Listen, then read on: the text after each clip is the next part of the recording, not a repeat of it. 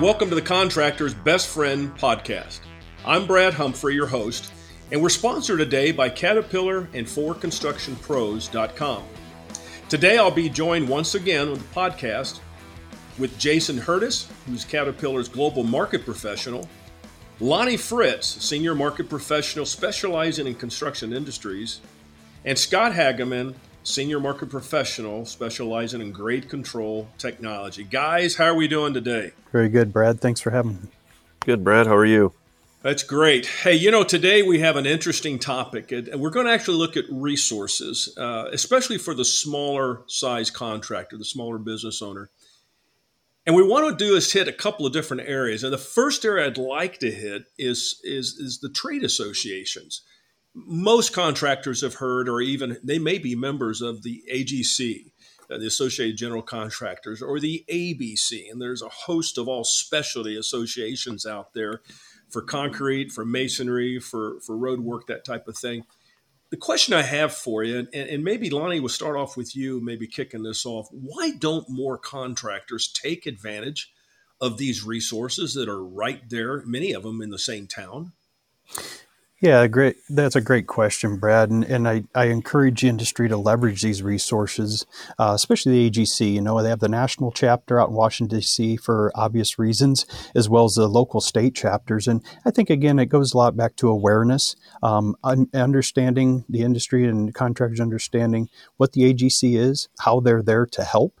Um, it is definitely a gateway into sharing your voice of the business into an organization that is tied directly into to Washington D.C. You know, whether it be bills being passed or other laws that are restricting the industry, and really giving that uh, authentic voice into trying to drive change in the best of the industry's uh, um, needs and what have you. I think the other thing is is the time commitment and the perceived value. Is it another meeting to go to? You know, I got my head down and I'm trying to manage my business. Right. Um, the also the other part is just uninformed and, and maybe just the convenience of it. Um, mm. Changing time We're in a more digital era. Um, you know, we're learning how to do things more via teleconference. And, and, I encourage these organizations to maybe open up those gateways a little bit more to the industry and allowing them to make more of a telepresence versus having to go into meetings and interacting face to face. I think they can get a broader uh, network of input. Um, being able to have that flexibility, yet everybody comes out a winner, whether it's the trade trade association or the contractors alike. Um, very powerful organizations, a very clear, loud voice um, into those that are helping make the decision for the industry. This also goes for OSHA and other regulatory bodies. I think you're right. I think we've, if we've learned anything over the last two months, uh, it, has been. I don't think I've ever used Zoom or Skype or FaceTime as much as I've used it in just in the in the most uh, recent time period here. Jason, any thoughts from you? Because I know you deal with a lot of the the same type of issues with some of the people you work with. Yeah, I do. Thanks, Brad. I think the trade association uh, membership for any company, you know, small, medium, or large, is critical anymore. Not only do you get the the resources and you know get your voice heard, I think the networking that also takes place at an association meeting or an event or you know a trade association show of any type i think that's as valuable if not more valuable to the members um, you know asking their their neighbor in the next county or the next state hey how do you do this? How did you overcome this? You know are you getting the same regulation? How did you work around it? Help me understand what i need to understand to to move my business to the next level. I think that's in my experience, both from a manufacturer working with these associations, getting the raw, unfiltered voice, as well as them networking with each other, is as valuable as as the membership itself. Yeah, I, I, really appreciate you pointing that out. I, you know, one of the things I, because I've spoken over the years at so many of these different associations, including the AGC and the ABC at, at, at not just a national level, but at a, even a state level, is that they're constantly looking. They're not. They're not always looking. I mean, they're not always only looking for contractors. They're looking for sources of information. And I know Caterpillar is, is, is actively involved with that.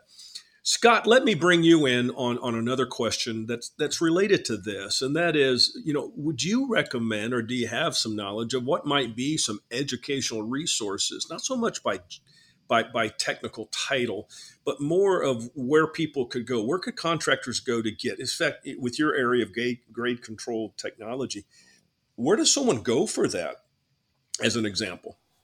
Well, Brad, to, to jump on the technology bandwagon, that's where I'd recommend somebody goes. Go to YouTube. We've got a lot of videos out there. Uh, we got Facebook. We got Facebook Live now. We've done some some very large WebExes where we're actually reaching out to customers to try to show them what we have for them, solutions we have for them in a real condensed version. Because, like Lonnie said, it's that time commitment. People don't have a lot of time and they might not realize the value. But if you can give them a little chunk of the value, then they'll come back and ask for more information, more information. And searching the internet, you can get a lot of information out there on the internet, get your mindset, and then go talk to the construction manufacturers themselves. Scott, that's invaluable uh, advice you really are given. Hey, let's focus on a couple of things. Let's change the grade just a bit uh, in this way. We're talking about resources. What might any contractor, uh, who might be in fact a little short on resources, and what I mean by that is they don't have an in-house trainer or they don't have a library of, of information that they could just access to. They may not even have the budget for that. How do these uh, contractors still try to provide training and education for their employees because we all know that if you don't keep your employees educated and learning, we're just eventually going to have some problems. Lonnie, why don't you start us off on that one? Yeah, a few uh, ideas around that, and you're, you're, exactly right, Brad. Whether contractors large or small, um, how do they train? Um, you know, their resources and training is powerful. Knowledge is power, and uh, some ideas uh, to share there is is the dealer training. You know, Caterpillar has mm-hmm. the broadest dealer network in the world, and there's a lot of of uh, of expertise within inside the dealership, especially when it comes down to the certified dealer instructors in, in machine mm-hmm. operation. Uh, look at OSHA, um, the Occupational Safety and Health Administration, or the Mine Safety and Health Administration with MSHA, um, safety associations that are out there, product vendors. Um, you know, whether it's uh, the the customer or the the um, product uh, vendor that's bringing you the trench box. You know, they offer trenching classes and, and what have you. Um, as Scott has mentioned, Jason both is uh, YouTube, using simulators, using yeah. emulators. There's so many free digital resources out there. Yeah. You can you can develop your own curriculum, you know, and come out much more informed and educated to hit the ground running when it comes game time in the field. Boy, I see that big time. Jason, you want to add anything to that? We're really on a good topic here for that. Yeah, I mean the resources are, you know, exponential, and sometimes I think for a contractor, sometimes there's too many resources. You know, they don't know if you know we should rely on YouTube or is the dealer training going to be the best, or should I require you know request training from the manufacturer? So mm-hmm. sometimes I think I can go the other way too. And I, from what I found in our experience working with customers of all different sizes, you know, start cr- with a critical thing and start small. You get a new yeah. piece of equipment, make sure your people are trained on that equipment, both from yeah. a maintenance standpoint and a safety standpoint. Then move to your next big nugget and then your next project. If you try to boil the ocean all in one, I think it's going to become overwhelming. Yeah, I, I, agree with you. You know, and I've just I've got to interject a thought here that that I know all three of you guys have recognized and dealt with as well. You know, one of the things that I've spent years on doing is trying to educate, you know, obviously contractors and their workforce on especially the soft side skills, the leadership skills, the problem solving skills, that kind of stuff. But I will tell you that a lot of contractors will tell me, Brad, I don't have time to do all this training. Well, I've always challenged that with no, no, you do have time to challenge your prop or time to change train. You just have a problem with organization. You're not ready to do it. And you know, how many times, and I always use the example, go back and look at the last calendar year. How many days did you have that rained you out? Well, a lot of times, uh, guys and gals will just send their troops home versus maybe bringing them in, having them come in for a couple of hours and do training. They do have time that they can train. They're usually not prepared. So I think the sources you guys, some of the resources y'all just shared, would be powerful from whether whether it is YouTube or whether it is through an association website or even having that uh, that dealer uh, uh, maintenance or expert uh, from their dealership come out and actually do some training. Scott, do you have anything else you want to add to that? Because I've got one last question I want us to pursue before we close this out. Yeah, the one last thing I'd like to add, Brad, is out there on the, the Apple Store and the, the Play Store, we do have some monitor emulators that you can actually load onto your phones or your tablets, and it's actually showing you what you would see as you're sitting in the screen of that machine. And I've seen that help out a lot of operators and a lot of contractors when they have a question. We don't have to physically be in the machine to show them where they need to go to activate something or to change a setting, but we right. can walk them through right there while they're in their pickup truck, not even close to the machine whatsoever, but gives them that feeling that, boy, that's going to make a difference. I didn't have to waste a lot of time and nobody had to come in a truck to come see me to show show me how these things work. That's interesting. I think, uh, in fact, I think uh, uh, Jason or Lonnie, you may be able to help me out with this. You guys have on YouTube channel a cat products access. Is that correct? Is that, and am I saying that right? Yeah, so on YouTube, we have a plethora of videos out there, just YouTube platform in general, Brad. Um, next generation hydraulic excavators is a good example of this. There's all kinds of videos out there, product based, technology based, to use all those ease of use features. So, mm. um, yes, Caterpillar continues to use YouTube as a great depository for uh, really putting in a lot of those great short videos. They could be a yeah. minute to two minutes long to yep. really hit those key features, the how to and the why. What, how does this benefit me?